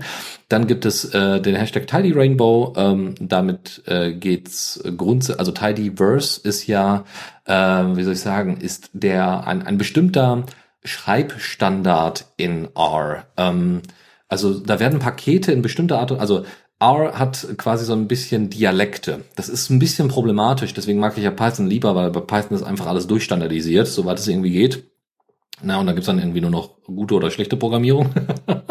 Na, oder die alle Features nutzt oder die nicht alle Features von Python nutzt. Und bei R ist es tatsächlich so, du hast halt R-Base-Pakete, die äh, diesem muss also einem spät anderen Muster folgen und du hast Tidyverse Pakete, die auch, das sind auch mehrere tatsächlich und man kann die auch als so ein Metapaket alle, alle entsprechend importieren, die eine bestimmte Schreibweise haben, ja, um eigentlich Sachen einfacher zu machen. Na, nur wenn man zwischen diesen beiden Dialekten immer hin und her springt, ist das manchmal ein bisschen schwierig. Aber für den Einstieg ist das tatsächlich gar keine schlechte Idee, das erstmal so zu machen. Ja, weil es sich tatsächlich an einigen Stellen deutlich besser erschließt und deutlich bessere Standards überhaupt ersetzt. Ja, während Base R einfach entwickelt wird quasi. Ähm, so, wie auch immer, Tidy Rainbow, da soll es also ebenfalls darum gehen, ne? alles was irgendwie LGBTQ plus äh, Issues sind ähm, und eben halt auch Exploration von Daten und Visualisierung werden da gemeinschaftlich untersetzt, äh, also angesetzt. Community Calls, ja, alle drei Monate soll es äh, entsprechende Zoom Calls geben, wo die Community zusammenkommt, äh, gegenseitig Sachen präsentiert äh, oder in den Breakout Rooms, ne, das an, all, äh, dann sich entsprechend austauscht. Und es wird, äh, was auch ganz schön ist, es wird eine ähm, Rainbow R Color Palette geben, äh, in der sich dann die LGBTQ Plus Flaggen befinden. Ja, so dass man die dann für Visualisierung und so weiter verwenden kann, ohne dass man sich selber großartig darum kümmern muss. Ja, und ansonsten geht es grundsätzlich darum, halt die Arbeit, die aus der Community kommt, zu propagieren. Sehr schönes Ding, finde, wie ich finde, und äh, schön, solche Sachen zu hören. Ich habe jetzt einfach mal so ein bisschen aus der äh, aus, aus dem R-Bereich ein bisschen mal erzählt, weil das uns so ein bisschen untergeht äh, bei unseren ganzen Linux-Themen. So, und als letzte News aus dem Newsflash haben wir Forge Friends. Die haben ein Update geliefert. Äh, Forge Friends ist erstmal ein Kollektiv von Leuten, die ähm, an einem Standard arbeiten, bei dem sogenannte Forges, Software Forges, also sowas wie GitHub, GitLab, Git, äh, also Gitti und noch andere Forges, die es so gibt, um eben Software zu entwickeln, ähm, die, diese miteinander zu verknüpfen und zwar über den ActivityPub Standard. Da gibt's also jetzt eine Standardisierung, wie das äh, stattfinden soll, mit Issues, mit äh, was war noch, äh, mit natürlich der Code selber auch natürlich. Na, meistens ist es sowieso alles Git-basiert. Ähm, äh, Wiki glaube ich auch, also Dokumentation möglicherweise auch. Ja, ich glaube, das war es erstmal. Ähm, und auch Releases natürlich. Und äh, da wird derzeit, um so eine erste Implementation auszuprobieren, wird schon eine Weile lang an einem sogenannten Federation Proxy gearbeitet, Forge Federation Proxy. Ähm, also, Forge Friends ist die Community, die das macht, ist das Kollektiv. Forge Fed, also FED, für Federation. ForgeFed ist der Standard, der basierend auf ActivityPub äh, entsprechend die Sachen, die ich gerade dargestellt habe, ne? Projektmanagement, Bug Reports, Merge Requests und andere Notifications und so weiter über diese Instanzen hinweg synchronisiert. Das ist ForgeFed. Und dann gibt es die Implementation von ForgeFed durch die Leute von Forge Friends, nämlich Forge Flux. Forge Flux ist tatsächlich dieser Forge Federation Proxy. Das ist ziemlich cool, weil damit kann man einfach an, äh, ne, wahrscheinlich dann irgendwie mit einem, mit einem Gastaccount oder sonst irgendwas, ähm, kann man dann einfach so war die Idee zumindest, an GitHub einfach so, ein, so ein, diese Software dran flanschen und dann äh, mit Gitti oder mit anderen oder mit GitLab oder so die Sachen direkt mit, miteinander synchronisieren. Das heißt, jeder kann das nutzen, was er am liebsten nutzen möchte. Und trotzdem wird der Softwarestand überall gleich sein und auch die Issues werden überall gleich sein. Und das ist natürlich fantastisch. Ja? Also wenn ich weiterhin auf Codeberg entwick entwickeln kann mit Gitti, äh, da übrigens bei Codeberg beziehungsweise bei Gitti wird es auch als allererstes implementiert werden. Ja, es gibt noch Host T, glaube ich. Host T heißt es, glaube ich, ja. Ähm, das ist also, wo man mehrere Git-Instanzen selber auch einfach hosten lassen kann. Ja, das ist ein Hoster. Ähm, und da, mit den beiden arbeiten wir zusammen, mit Codeberg, mit Hosty, um eben in Gitti das allererste Mal dieses Forge Flux ausprobieren zu können und zu gucken, wie gut das funktioniert. Und damit hätten wir dann wirklich maximale Föderation über ActivityPub auch entsprechend in der Softwareentwicklung, in der Open Source Softwareentwicklung. Wenn es das dann auch noch für SourceForge gibt, dann bin ich dabei. Oh, SourceForge, ja, das wäre wirklich, oh ja, ja, das wäre wirklich mal was. Oh Gott, ja. viele Projekte da endlich mal rausretten, beziehungsweise ich, es relativ einfach machen oder gestalten, die Community zu erweitern für gewisse ältere Projekte, die da schon lange drin hängen. Äh, FreeCode zum Beispiel, wo wir gleich in der Zockerecke noch reden werden, wäre so ein Beispiel dafür. Ja, IDJC wäre auch ein entsprechendes Beispiel dafür. Da gibt es oh, aber ja. noch ein paar mehr, ja. Also absolut, ah, absolut. gebe ich dir vollkommen recht. Äh, das, das wäre endlich mal eine deutliche Entlastung. Gut, ja. das wär's aus dieser Rubrik und somit rutschen wir jetzt in die Zockerecke. Und da starte ich mit euch zusammen in This Month in Valorant und bringe euch da die neuesten News. Tatsächlich sind die letzten drei Blogbeiträge ziemlich ähm, ähm, ausführlich, aber immer nur auf einen Punkt. Dementsprechend halte ich mich heute da ein bisschen kürzer als sonst. Große Fortschritte gibt es zum Beispiel in der Implementierung des neuen Wettersystems.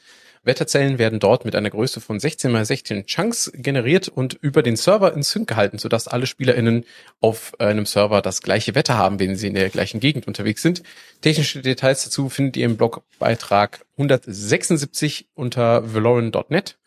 Und ähm, in einem weiteren Beitrag hat sich Yuri Moto, der Lead der Tester-Arbeitsgruppe von Valorant, entschuldigt, äh, weil er nämlich den offiziellen Server durch einen Test äh, vom Login-Server gebannt hat und somit in diesem Zeitraum keine Autorisierung mehr möglich war. Und das heißt, es konnte sich niemand mehr in den offiziellen Valorant-Server ähm, einloggen.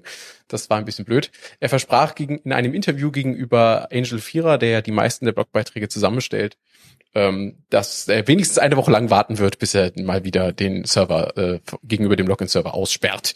Mal schauen, ob er das schafft. Ein ausgiebiger Blogbeitrag beschreibt außerdem die Verbesserungen im Site-to-Rendering. Also es ist ja eine neue, eine neue Implementierung des, äh, dieses Site-Mechanismus, mit dem zum Beispiel verschiedene Umgebungen wie auch Dungeons generiert werden. Und dieses Rendering äh, wurde nun für die bei innerhalb der Chunk-Generierung optimiert. Das heißt, ähm, jetzt können eure Clients halt entsprechend schneller, beziehungsweise der Server kann entsprechend schneller für eure Clients diese Chunks, in denen Sites generiert werden, rendern und euch äh, damit eben halt ein bei größeren Servern vor allen Dingen ein besseres Spielerlebnis bieten, weil es dann nicht mehr so viel ruckelt. Des Weiteren mitgebracht, ganz neu jetzt, this month in Mindtest. Ähm, Im Januar dieses Jahres wurde durch Mr. E ein monatlicher Blog für alles Wissenswerte rund um mein Test initiiert. Und das haben wir ja vor kurzem auch auf, ähm, auf Mastodon mitbekommen. Und da habe ich dann direkt mal ganz groß posaunt und behauptet, ha, das wird jetzt ab sofort unsere regelmäßige zweite Rubrik äh, in der Zockerecke und ich mache hier mit meinem Versprechen zumindest schon mal initial wahr. Ähm, genau, mein Test für diejenigen, die es nicht kennen, ist eine Engine, eine Spiele-Engine in C++ geschrieben mit vielen kompatiblen Spielen und der Stil der Engine von der Grafik her ist ähnlich wie Minecraft und Co. Das ist vom Namen her auch relativ schnell ersichtlich.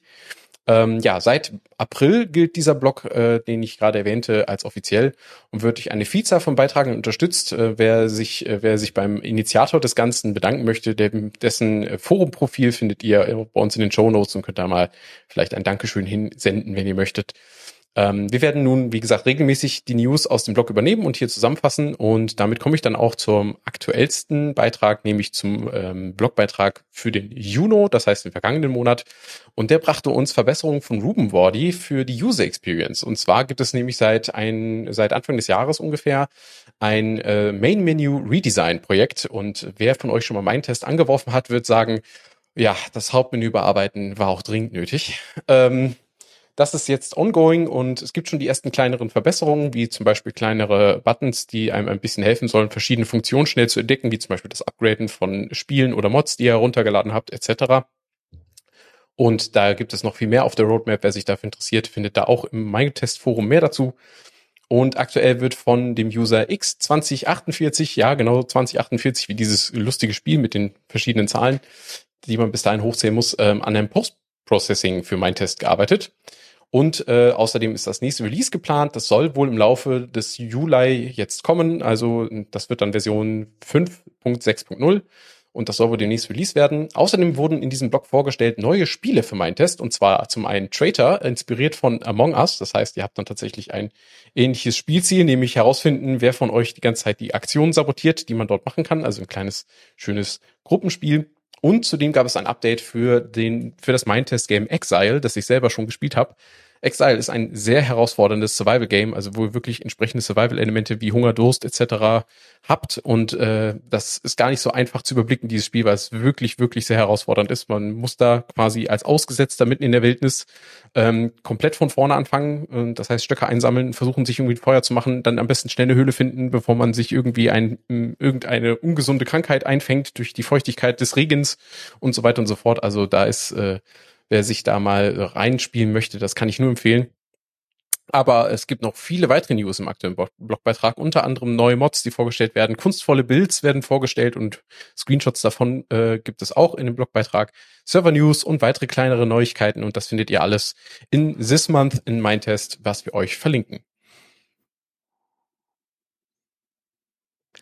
Und mein letztes Thema für die Zockerecke frisch gebacken. FreeCall 0.13.0 wurde released. Und ja, FreeCall wie in Colonization. Denn äh, FreeCall ist ein in Java Swing geschriebener Colonization-Klon unter der GPL v2. Das Projekt ist schon ziemlich alt. Es ist seit 2002 aktiv und ähm, bringt tatsächlich einen kompletten Klon. Wie gesagt, es ist keine Engine, das heißt, ihr könnt FreeCall herunterladen und sofort losspielen. Ihr braucht das originale Microprose Colonization nicht äh, zu haben sondern es diente mehr hier als Inspiration.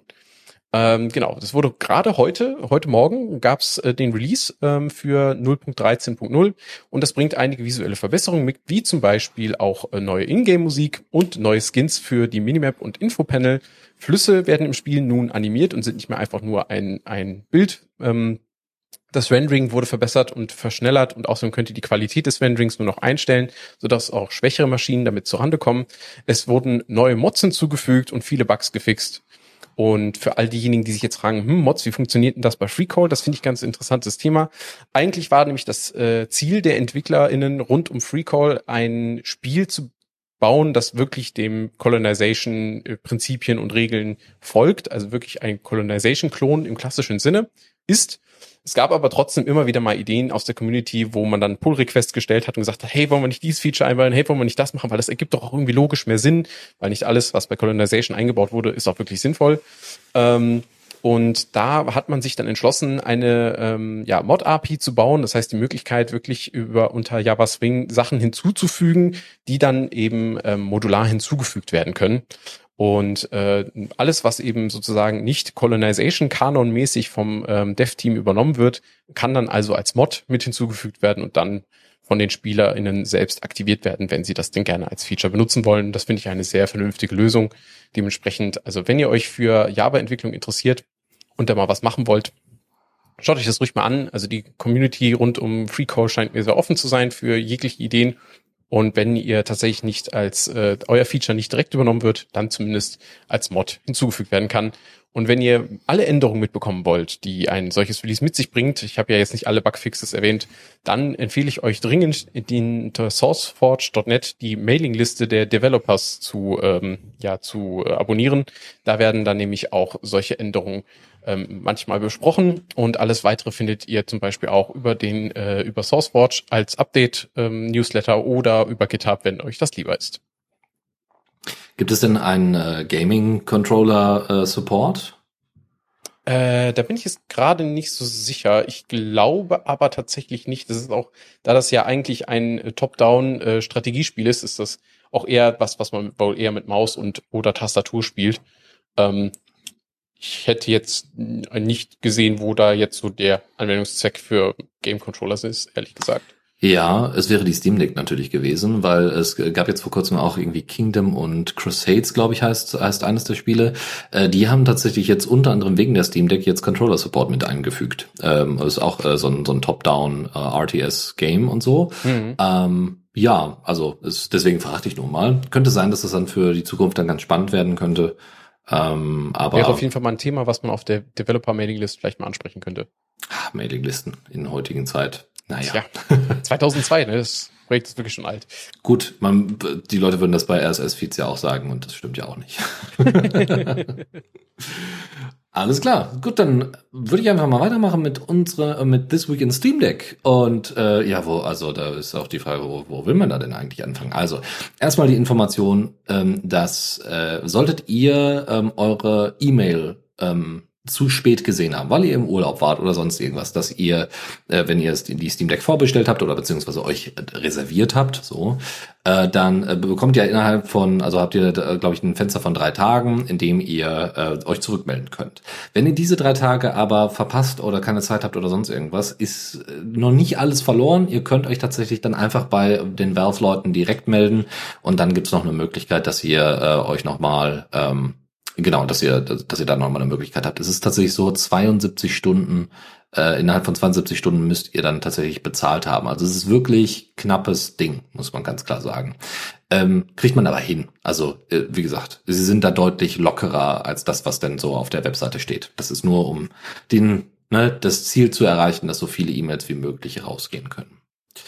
Da geht's nämlich dann nämlich auch schon weiter. Also erstmal auf der Steam Deck sind wir jetzt bei, ich glaube, wir sind sogar jetzt inzwischen bei mehr als äh, 3500, also mindestens 3500. Ich glaube, wir sind jetzt bei 3700 inzwischen. Spielen, die ihr auf der Steam Deck, äh, äh, Deck entsprechend als Verified oder Playable spielen könnt, was schon ziemlich geil ist.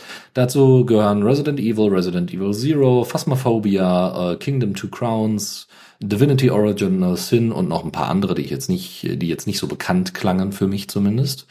Dann ähm, eine Sache, die jetzt nicht direkt was mit der Steam Deck zu tun hat, aber grundsätzlich eine tolle Sache ist, ist, dass Team Fortress, äh, Team Fortress 2 tatsächlich ein Update bekommen hat. Warum ist das relevant? Valve hat seit, äh, ja, wie soll ich sagen, seit Urzeiten äh, Team Fortress und jegliche mögliche Updates und so weiter einfach liegen gelassen. Die haben sich um äh, Team Fortress nicht mehr gekümmert, also Team Fortress 2, ähm, aus welchen Gründen auch immer, also es war immer noch ein sehr, also es war ja irgendwann kosten, kostenlos und ähm, irgendwann, ne, so, also es haben halt viele Leute gespielt, aber es ist halt voll von Spammern und und Hackern und was weiß ich nicht alles. Das ist nicht geil und äh, da gibt es tatsächlich jetzt ein wenig Bewegung und das könnte natürlich auch damit zusammenhängen, dass äh, man auch Team Fortress gar nicht so schlecht auf der Steam Deck äh, zocken kann ne? weil der Team Fortress Linux Support ist ja schon auch ein bisschen älter und den gibt's auch schon eine Weile und deswegen, why not? Ja, ansonsten, was haben wir noch? Wir haben äh, bei der Steam Deck ähm, nochmal Warnungen, nämlich, also die, die Designer bei Valve haben gesagt, so bitte nutzt nicht eine spezifische Alternative zu der SSD, die wir verbaut haben weil wir haben ja alles so weit angepasst, dass eben keine Überhitzung stattfindet und in dem Fall könnte die Festplatte, die ist da, die da verbaut, also die bei einigen Moddern verbaut wird, ähm, könnte tatsächlich damit die Steam Deck schädigen und dann am Ende die Lebenszeit der Steam Deck deutlich reduzieren, wie das denn äh, formuliert worden ist. Das war auch ganz spannend. Ähm, also, ne, das gibt nicht ohne Grund diese Vorgabe, so lieber nicht modden, aber das wer es möchte, kann das natürlich tun, aber es gibt trotzdem immer mal wieder Warnungen von Designern bei Steam, was auch mal ganz schön ist, ne? dass man da auch merkt, dass sie da äh, arg hinterher sind. Ne? Dann jetzt eine grundsätzlich richtig tolle, also sind ja alles erstmal so durchaus eher positive Sachen. Eine richtig tolle Sache ist nämlich, dass sie äh, total im Zeitplan sind. Ähm, also ab dem 30. Juni haben sie jetzt aber die äh, Möglichkeit bekommen, durch, weil sie eben äh, die Produktion hoch äh, skalieren konnten. Ab dem 30. Juni kommt jetzt jede Woche, wenn jede Woche doppelt so viele Steam Decks verkauft und an die Leute gebracht, oder mehr sogar als do äh, doppelt so viele Steam Decks verkauft und an die Leute gebracht wie äh, vorher. Das bedeutet, in Q3 sollten jetzt echt viele Leute, ne, also wie gesagt, fängt ab dem 1. Juli an, sollten jetzt echt viele Leute ihre Steam Deck bekommen. Äh, meine Hoffnung ist natürlich, dass äh, ich und äh, ähm, äh, ich und Chris dann entsprechend vorgezogen werden, weil wir noch in Q4 sind. Und ähm, ja, das wäre schon schön, aber wir warten einfach mal. Das äh, ist auf jeden Fall äh, schon mal gute Nachrichten, dass sie dieses Versprechen einhalten können. Im Gegensatz zu manchen anderen Herstellern, die eine Videokonsole auf, äh, also eine Spielkonsole auf die äh, auf den Markt bringen und dann es ein riesiges Battle darum gibt, wer denn wo wie eine PS5 bekommen kann äh, und die dann immens teuer dann irgendwo auf eBay landet.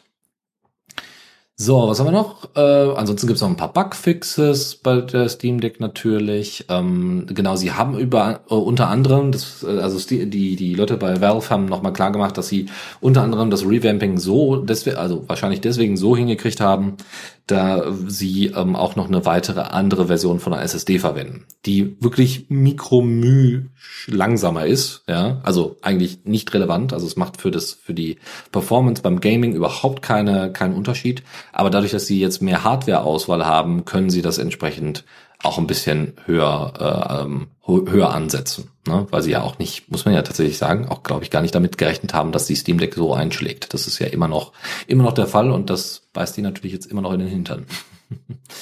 So, eine andere schöne Nachricht auch bei der Steam Deck ist, dass 73 von 100 der meistgespieltesten Steam Games im Moment akut tatsächlich auf der Steam Deck spielbar sind. Ja? Zu denen, die nicht spielbar sind, also konzentrieren wir uns mal natürlich wieder auf die negativen Sachen. Äh, PUBG Battlegrounds. Ähm, wir haben äh, Rust fehlt noch, äh, also Rust ist unsupported wegen Enter-Cheat. Naraka Blade Point kenne ich nicht. Mir 4, äh, 4 kenne ich auch nicht, also Mir, M-I-R 4. Ähm, Dead by Daylight ist nicht supported, Destiny 2 ist nicht supported. Das haben, haben aber die Entwickler, also Bungie, äh, die Destiny 2 entwickelt haben, aber auch gesagt, dass sie das nicht tun werden. Warum auch immer, ja, gut, sollen sie machen.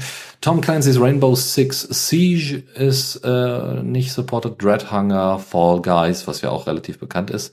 Interessanterweise Gary's Mod obwohl es nativ unter Linux läuft, aber okay. Daisy, was auch noch relativ bekannt ist, Black Desert sagt mir nichts, U äh, äh Europa Universalis äh, 4 nicht und Final Fantasy, boah, was ist das für eine Nummer? 16, glaube ich. Final Fantasy 16 online oder 14? 14. 14 ja. online. Europa Universalis wundert mich tatsächlich auch gerade ein bisschen, weil ähm, die äh, alle Games, die von äh, so Stellaris, Europa Universalis und so weiter sind ja alles von einem Studio und die sind eigentlich alle auch Linux-fähig. Also genau, aber vielleicht ist es da nochmal irgendwie besonders schwierig, das dann unter der der Steam Deck dann zum Laufen zu kriegen. Das Weiß kann nicht. natürlich sein. Ja, also Elder Scrolls Online ist unsupported, aber man, da ist es wohl möglich. Da hatte dann äh, Liam Dowie äh, von von Gaming on Linux dann entsprechend ähm, äh, was was weitergeleitet, also äh, da noch einen Link reingesetzt. Age of Empires 2 ist nicht supported. Forza Horizon 4 ist not supported. Arma 3, Lost Ark. Wir sind gleich durch. World of Warships, Scum und Squad. Ja, aber ansonsten muss man einfach sagen, das ist, klang jetzt wie eine lange Liste, aber wie ihr ja schon wisst, ne, 73 Prozent oder 73 Spieler der 100 meistgespielten laufen unter Linux. Und da gibt's auch noch ganz, ganz viele, also das sind ja nur die, die offiziell verified und playable und ne, es gibt noch ganz, ganz viele Spiele, die noch unchecked sind, also Monster Hunter Rise beispielsweise oder Wallpaper Engine. Warum Wallpaper Engine? Okay, gibt's da noch was anderes, was man irgendwie als Beispiel nehmen kann? Äh, was Soundpad und Mahjong Soul. Wow, Leute spielen Mahjong auf das, also es gibt auch ein paar, die nicht gecheckt worden sind bisher, äh, Spiele, die noch nicht äh, ausprobiert worden sind, die aber funktionieren und Monster Hunter Rise gehört explizit dazu. Ne? So, das muss man wissen. Dann die SteamOS 3.3 Beta ist draußen. Grundsätzlich sind natürlich ohne Ende Sachen gefixt worden. Ähm, Gyro ist äh, noch mal better, äh, also äh, hat noch mal besseren Support bekommen. Ne? Also es gibt ja so ein, das ist ja eine Erkenntnis aus der aus dem Steam Controller. Da ist ja auch ein Gyro drin gewesen und dann konnte man tatsächlich somit besser shooten, äh, was schon ganz spannend ist, wie ich finde. Äh, was haben wir noch? Ja, also viele viele Kleinigkeiten. Äh, grundsätzlich zeigt sich aber tatsächlich ein stetiger Anstieg seit September 2018. Ne, wohlgemerkt, 2013 ist der Linux-Client für Steam rausgekommen oder 2014 wirklich dann. Äh, seit September 2018 gibt es einen stetigen ähm, Anstieg äh, der äh, des, des Linux-Anteils bei Steam. Äh, und das finde ich schon sehr beeindruckend, weil das ist ja nicht nur irgendwie ein paar Leute mehr, sondern es ist der Anteil. Ja, also das heißt, die Leute zocken nicht auf Windows, sondern sie zocken dafür dann auf Linux. Ähm, und das ist schon, finde ich, sehr spannend. Dann äh, ein Hinweis, wenn ihr die Steam Deck bereits habt und Firefox installiert habt, na, äh, achtet bitte darauf, dass diese Firefox-Version uralt ist. Ähm, und die wird auch wahrscheinlich bald runtergelöscht werden in der neuen Version, denn ähm, die, ähm, die wird halt mitgeschippt, die kann man auch nicht mehr deinstallieren und so weiter. Ähm, die soll aber jetzt als Flatpak dann entsprechend drüber installiert werden. Das ist einfach noch ein Fehler, der, ne, man wollte irgendwas mitschippen und dann gut.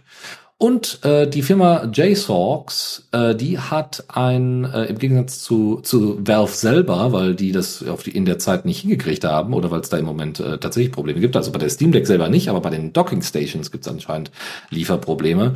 Das hat äh, die äh, Firma JSOX dann äh, genommen und hat gesagt, okay, dann bauen wir halt unser eigenes Ding und äh, bieten das auf dem Markt an.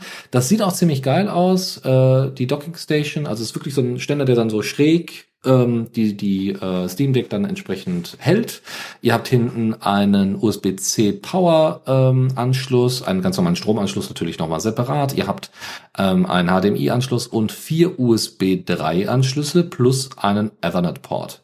Sieht also ziemlich gut aus, ist auch sehr schlank, ja, unspektakulär, aber wird sehr, sehr wahrscheinlich seinen Dienst tun. Sie haben auch noch weitere Sachen. Das nur noch mal so dazu. Warum erzähle ich das hier? Warum mache ich jetzt Werbung hier für eine, für, für eine Firma? Das ist tatsächlich ganz einfach. Es zeigt sich somit, dass nicht nur die Steam Deck ein großer Erfolg ist, sondern dass sogar einige Firmen, die nichts mit Valve zu tun haben, und damit meine ich nicht die SpieleentwicklerInnen, äh, dass äh, die dann sagen, wir machen, äh, wir machen dafür jetzt sogar ein bisschen, ne, äh, Zeug drumherum, ein bisschen Accessoires, die dazu kommen. Ne? Also es gibt nämlich noch weitere Sachen, zum Beispiel so ein Silikon-Case, was ihr da drum packen könnt. Ihr könnt äh, Screen Protectors gibt es äh, und und und.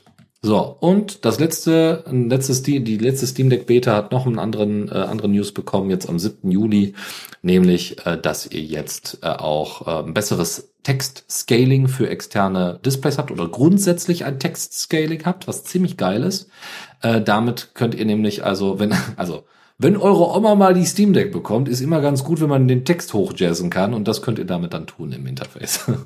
oder wie gesagt, wenn ihr auf einem, wenn ihr die Steam Deck tatsächlich anschließt und dann äh, an einen größeren Fernseher oder Bildschirm anschließt, dann ist da ja sicherlich das Problem, dass man bestimmte äh, Bedienelemente dann nicht, äh, nicht gut erkennen kann. Und das kann man damit dann fixen. So, eine Menge Nachrichten also von der Steam Deck. Jetzt alles nichts unglaublich Umfallendes, aber es ist einfach schön, dass es da äh, eine Weiterentwicklung gibt und ich freue mich sehr, wenn man das Ding dann endlich mal in der Hände halten kann, weißt du?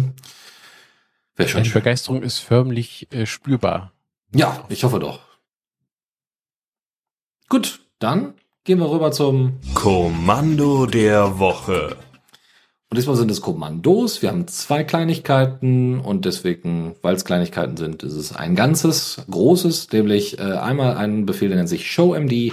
Das ist einfach ein Markdown-Viewer, der euch einfach die Sachen, äh, die Markdown-Dateien nochmal ein bisschen hübscher anzeigt im Terminal. Und das andere ist Bluetooth. Also T-U-I-T-H.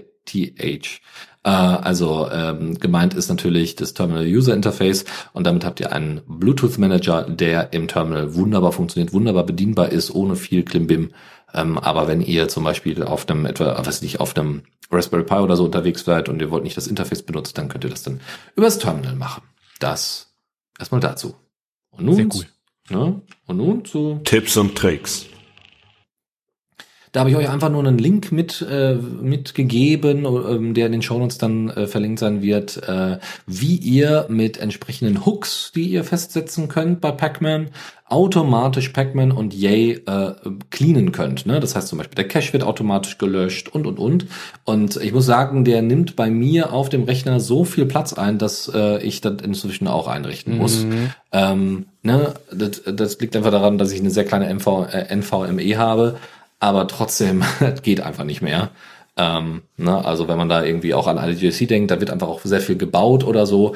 Äh, das liegt dann einfach rum und ist dann, ja, ist dann nicht so schön. Da also schon mal den Tipp. Dann noch zwei Sachen zu FFmpeg, die habe ich einfach zufällig gefunden, weil ich mal äh, da entsprechende Sachen ähm, ja angesetzt hatte. Ich würde nämlich gerne so bestimmte Leute, die ihre Podcasts nicht ordentlich durch sowas wie auf Phonic oder sonst oder auch nicht ordentlich aufnehmen, die würde ich dann immer gerne, ähm, ja, also auch manchmal ein bisschen langsam sind äh, bei den bei den Podcasts, würde ich teilweise das gerne ein bisschen beschleunigen, indem man zum Beispiel die Atma oder zumindest die Pausen rausschneiden kann, also Stille rausschneiden kann. Und um diese Stille überhaupt erkennen zu können, muss ja das Rauschen im Hintergrund am besten raus. Und dafür gibt's auch noch mal einen FFmpeg-Befehl, äh, den man da nutzen kann. Gut, ich habe euch auch noch zwei Punkte mitgebracht, nämlich zum einen den Matrix Web Client Cine IM. Ähm, den hatten wir schon mal erwähnt in Linux Launch 248, aber da er uns nochmal reingespült wurde, dachte ich, ich erwähne ihn auch nochmal kurz. Das ist ein self-hostable webbasierter Matrix-Client, den ihr also wunderbar für eure Webseite benutzen könnt. Ähm, ähnlich wie wir das ja für IRC auch mit unserem Chat machen unter theradiocc slash chat. Ähm, genau, und das ist vielleicht für den einen oder anderen dann doch nochmal einen Blick wert. Und das zweite sind die Privacy-Friendly Apps der Secuso Forschungsgruppe des KIT. Und das ist nämlich, ähm, um da mal kurz von der Seite zu zitieren, die von der Forschungsgruppe Secuso entwickelten Privacy-Friendly Apps für Android-Geräte fordern nur die von, für die Funktionalität erforderlichen Berechtigungen an. Zudem enthalten sie keine Tracking-Mechanismen, sodass keinerlei Nutzungsdaten gesammelt werden. Alle Applikationen können daher ohne Bedenken hinsichtlich Privatsphäreverletzungen installiert und benutzt werden. Alle Apps von der Secuso sind Free Library Open Source und sind auf GitHub einsehbar. Ihr könnt euch da also ganz ruhig mal dran umschauen. Die Webseite des Secuso haben wir euch verlinkt, da könnt ihr euch das mal in Ruhe anschauen. Und ähm, wir benutzen auch selber privat einige dieser Apps und können sie nur wärmstens empfehlen. Ja. Gut, dann würde ich sagen, sind wir durch, ne? Ja, würde ich auch sagen. Gebracht. Sehr schön, sehr schön. Super. Ja, ja dann äh, würde ich äh, einmal kurz nochmal Danke sagen an linuxnews.de, GNU, Linux, CH, GamingOnLinux.com, Phoronix, Bowling, Steam, S3NNet und die alle anderen, die wir für unsere Nachrichten verwenden.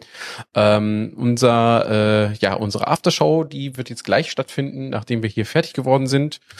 Ähm, wann haben wir eigentlich den nächsten Termin, Dennis? Kannst du mal eben kurz nachschauen für mich? Oh, äh, ja, Moment. Mach, schau du mal eben und ich erwähne noch eben kurz, dass ihr uns natürlich nicht nur über Matrix slash IRC unter Hash TheRadioCC Doppelpunkt Libera.chat erreichen könnt, sondern natürlich auch über Mastodon kontaktieren könnt. Auf socialtechnics.de sind wir unterwegs mit, unter at TheRadioCC und solltet ihr ähm, euch lieber bei uns per E-Mail melden wollen, dann gerne unter Kommentar at theradio.cc.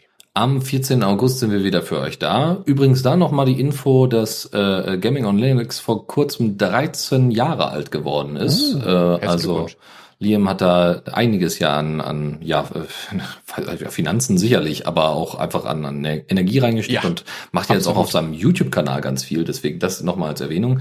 Also nochmal zur Wiederholung. 14. August sind wir wieder für euch auf Sendung mit allen Linux-Themen, die ihr euch so vorstellen könnt. könnt. Wenn ihr irgendwelche Themen habt, die ihr unbedingt mal hören wollt, so wie jetzt mein Test, dann meldet euch gerne bei uns. Einfach äh, bei uns über unsere Mastodon äh, oder auch über, also ihr könnt uns auch über Matrix die Sachen schreiben oder auch per E-Mail an Kommentar at the Radio CC. Und dann gucken wir einfach mal. Ne? So machen wir das. Somit herzlichen Dank, Chris. Ja, Digga, dir auch. Vielen Dank. Fürs Aufnehmen bis, vor allen Dingen. Und bis demnächst. Ciao, ciao.